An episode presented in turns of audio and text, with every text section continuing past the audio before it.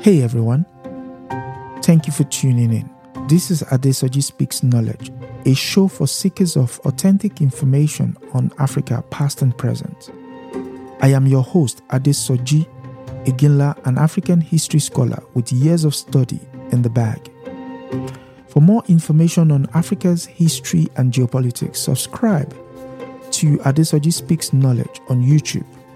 Without further ado, let's dive into today's episode. Been a two week fest of football bonanza, both on the field and off the field. But more importantly, um, this episode is about a very sensitive topic, which is remembering the AFCON ancestors. Why this episode? Well, I hope this episode of Adesoji Speaks Knowledge will help spark a conversation around the welfare and the remembrance of those who previously gave us such wonderful memories on the field of play. And it's not far fetched to think that this competition that started on February 10, 1957, following the actions of four countries, namely Egypt, Ethiopia, Sudan, and South Africa, would lay the foundation for a competition that is now celebrated the world over, more importantly in the continent of Africa. A brief history, therefore, is necessary. AFCON is a biannual competition which brings together the talents and, um, shall we say, the exuberance of fans on the stands, or in the stands, shall I say. Again, started the 10th of February 1957 in Sudan. Of the four pioneering members, only three took part in the inaugural competition the three being Egypt, Ethiopia, and Sudan. For South Africa will be barred from joining the first because they refuse, in line with the apartheid policy of sending a multiracial team to the competition. Fast forward.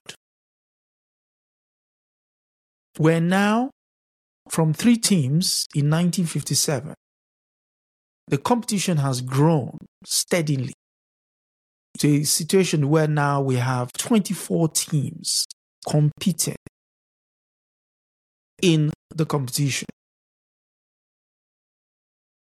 24 teams, 24 different styles, 24 different fans.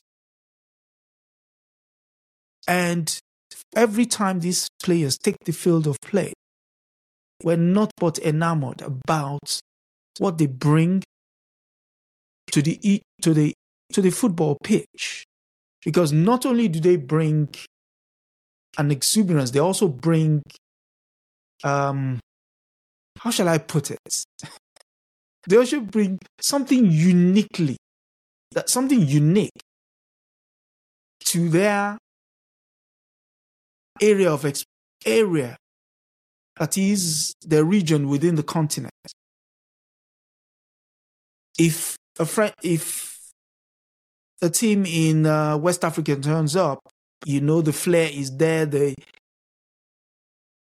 the when a team from North Africa turns up, they bring in all the street craft and what have you, and it is just a joy to watch. It is a joy to watch. So this episode particularly is about highlighting some of those players who have given us those memories. Because I feel for some reason we seem to have forgotten. And I can't possibly put it down to the reason why we will do so. I know it's not a lack of pride in African football in history. I am, however, thinking along the lines of our lack of record keeping. Because in researching for this particular program, I struggle to find tapes of what has gone before in order to record the antics of these players. But again, you know, we're talking memories now. So it's probably important that I share what my first memory of the competition was the 1984 tournament, incident, coincidentally hosted in Cote d'Ivoire. Highlights of which was the first game involving Nigeria and its perennial arch rival, Ghana. The game will, you know, end at that time. We still had a decent team. Ah, being Nigeria, the game will end two goals to one with goals from Henry Nwosu and Chibuzo. Ghana will get one back through Sam Poku. I mean, the, the next match, again, I remember, was all sweat because we played against the Malawi national team. it ended 2 2 draw and um, with goals again by Clement Temile. Those who are probably watching now, probably like, who's that? But again, this is all what we're talking about. Nigeria will end up in the final, but would lose again to another one of its arch nemesis in the body of Cameroon by one goal to three. Again, you know, yes, we lost, but you still remember. Speaking of memories, you know, my best tournaments, in my opinion, that is, remains Maroc 88. Why Maroc 88? Wow. Every game there was a football bonanza. Being a 1 1 draw between Cote d'Ivoire and Zaire, with goals from Abdoulaye Traore and uh, the bullet shot from Kabongo Ngoe. Or the first group game between Nigeria and Cameroon, which ended in a 1 1 draw, especially with the bullet from the bullet goal from Sam Okwaraji, one of the ancestors we shall highlight in the course of this program. And then how can I possibly forget? How can I possibly forget that crazy semi final between Nigeria and Algeria? Oh, that professional foul, which will ultimately level up the teams and ended up in 22 penalty kicks. Yes, 22 penalty kicks. That game was, you know, ultimately Nigeria gets to the final again. There I say yes. Uh, we faced uh, nemesis again, Cameroon. Lost 1 0 this time. Suppose we're getting better. But I need to mention the fact that Nigeria also had the disallowed goal in that final. Goal from, which I consider was a goal, from Henry Nwosu's header. But um, I mean, some of the conspiracy theories was the fact that Issa Hayatu, himself a Cameroonian, was watching the game. But, you know, shenanigans aside, the competition has given us the likes of Austin J.J. Okocha, as some people will say. He was so good he had to be named twice. Abedi Pele, the Ghanaian maestro, Youssouf Fofana from Cote d'Ivoire, Rabah Madjer from Algeria, Mustapha Hadji from Morocco, Lakhdar Belloumi from Algeria, Roger Milla from Cameroon, Titi Camara of Guinea. Oh my God, the names, the names. These are these are legends. Lucas Radebe of South Africa.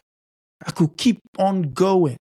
You know, Cyrille Makanaky of Cameroon, Thomas Nkono of Cameroon, Kabongo Ngoe from Zaire, now renamed Democratic Republic of Congo, Kalusha Bwalya of Zambia, the Hossam Hassan brothers of Egypt, Antoine Bell. Yeah, Cameroon's Antoine Bell. Cameroon was so good, they had two go- brilliant goalkeepers. Anthony Yeboah. Well, Leeds, fan would, Leeds fans in England would remember him. George Weah. Yes. Former Liberian president George Weah. Yes, did play football. Was one of the world's best. In fact, at some time he was considered the best player in the world. Ibrahim Ba of Sierra Leone. Emmanuel Amuneke, who would go on to coach the under 17 and under under 20 team and also the Tanzania national team. To name a few. To name a few. These players gave us memories. They gave the African football game a whole different flavor. And yes, some people will hear the passion in my voice. It's because watching these guys, they they did what um, experts, football experts will say, African football experts will say, anytime the tournament comes around, the tactical element of the game goes on holiday. Because it was tricks, flares, movements. Oh my God. I mean, if you watch any of the games at the moment, you will see a semblance of that. But what was also very important was that AFCON afforded the continent the chance to constantly renew the friendship, of, friendship, unity, and solidarity amongst the people. And we should not forget that. So it is important that we remember our football ancestors. I repeat, it is important that we remember our football ancestors. For they gave us cherished football memories on the African stage. And it's important that we remember, though, that they now work with our other ancestors, other African ancestors, they are never forgotten. For they left behind a legacy of joy and inspiration.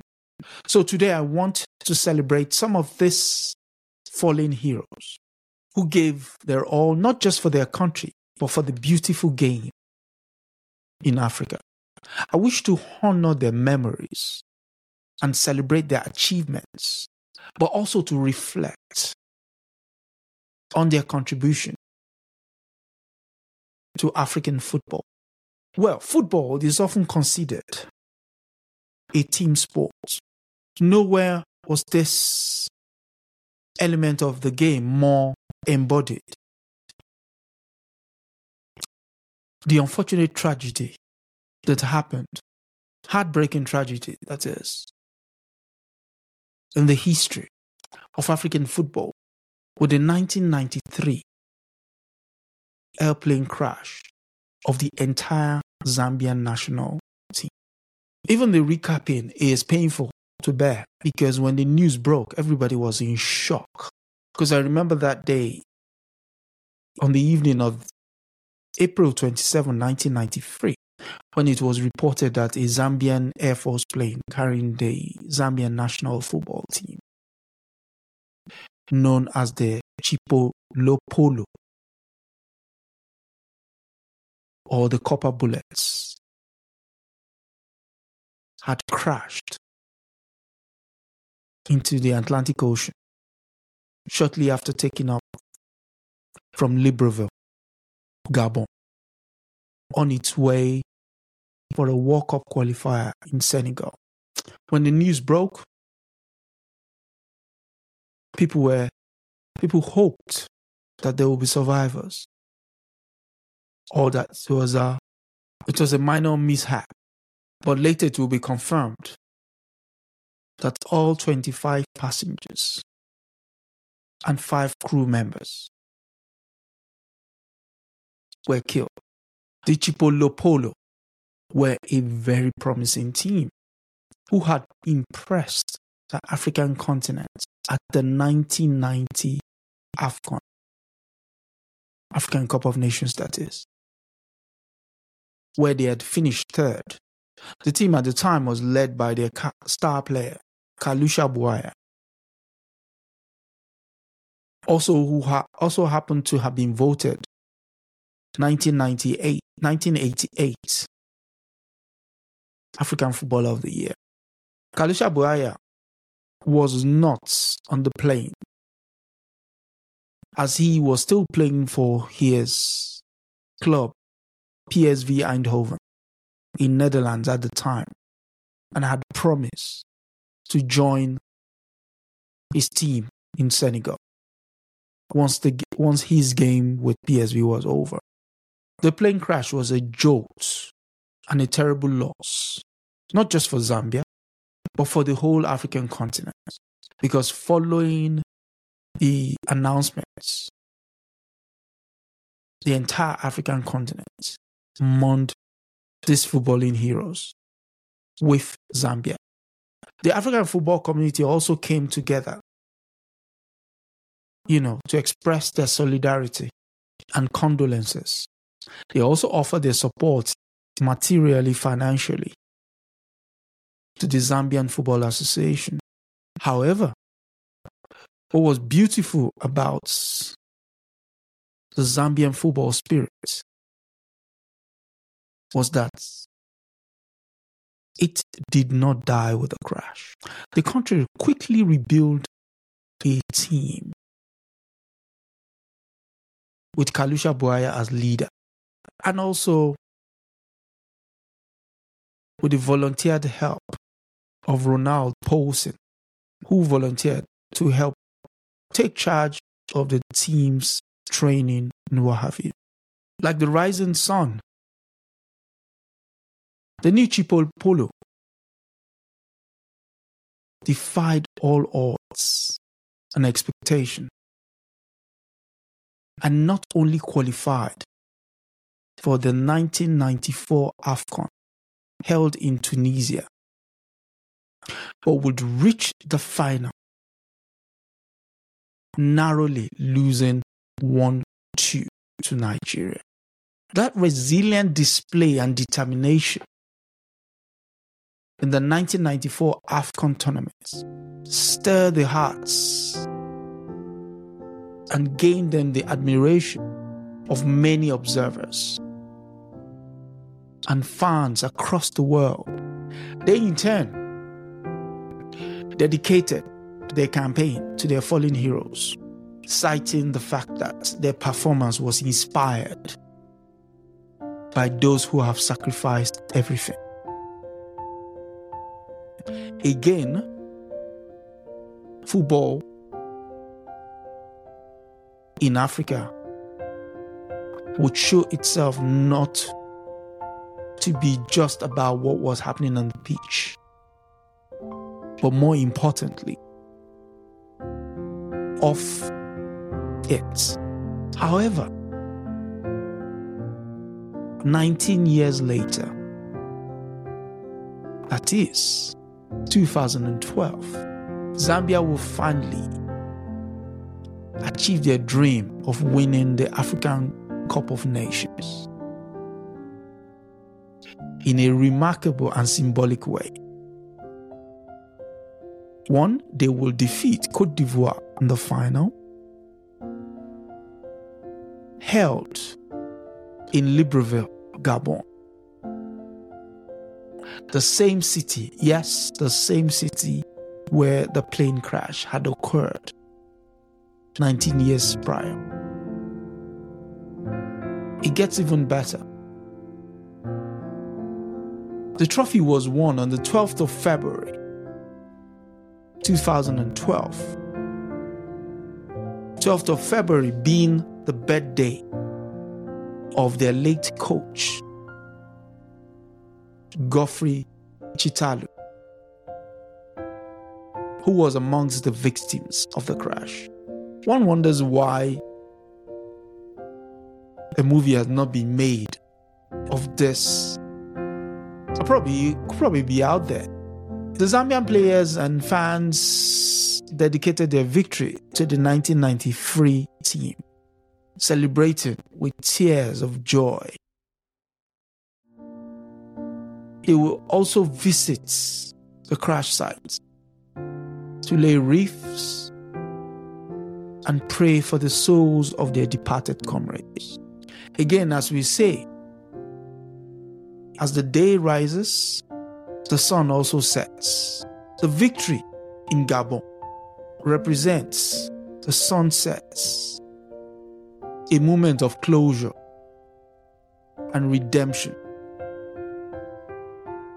for Zambian football and a fitting tribute to the legacy of the 1993 team. And so, in line with this program, the story of the 1993 Zambian national team, although tragic, is one of true inspiration in the history of African football. It teaches us to cherish our loved ones and to always honor the memories of those who have gone before. May their soul rest in perfect peace. It is in this spirit of remembrance that I also wish to say, to speak out the names of the following footballing giants and to say, Adukwe, thank you in Yoruba. The names should echo in history. Let's begin. Mark Vivian Foy, Albert Boyce, Chick Theatre, Stephen Keshi, Samuel Okwaraji, Mudashiru Lawal, Lauren Poku, Joshua Nsofa, Uche Okafo, Papa Buba Diop, Salif Keita, Thomas Oliha, Nabilaye Kamara, George Weir, Thompson Oliha, Tilofio Abega, Jules Bocandé, Ben Idrissa Dermé, Rafael de Dwamena, and last but not the least, Rashid Yekini. What I would ask everyone to do is also to add more names to the list so that we keep growing this list. Again, may their souls rest in perfect peace and may their legacy continue to live on. Hopefully, this conversation of celebrating, commemorating, remembering that's the key word here remembering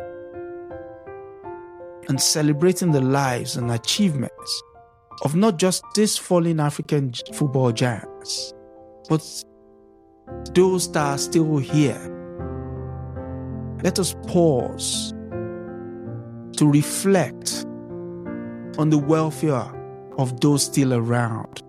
Let us give them their flowers while they can still smell it. So we don't just celebrate them when they die, but celebrate them. Well, these are just some of the footballers that have lost their lives in relation to AFCON. I am sure there are many more who have died due to accidents, illness, in worst case, violence, I say. They are all remembered and honored by the African football family and their contribution to the beautiful game in Africa are never forgotten. Finally, I would say thank you for listening. This is Adesoji, and this has been Adesoji Speaks Knowledge. Thank you for listening, and until next time, stay safe Stay blessed.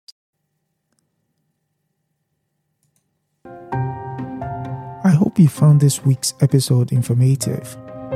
Join us next week on Adesoji Speaks Knowledge as we continue to help you reframe the narrative about the African continent, past and present, by providing you with accurate information to give you a true and clearer picture of events as it pertains to Africa.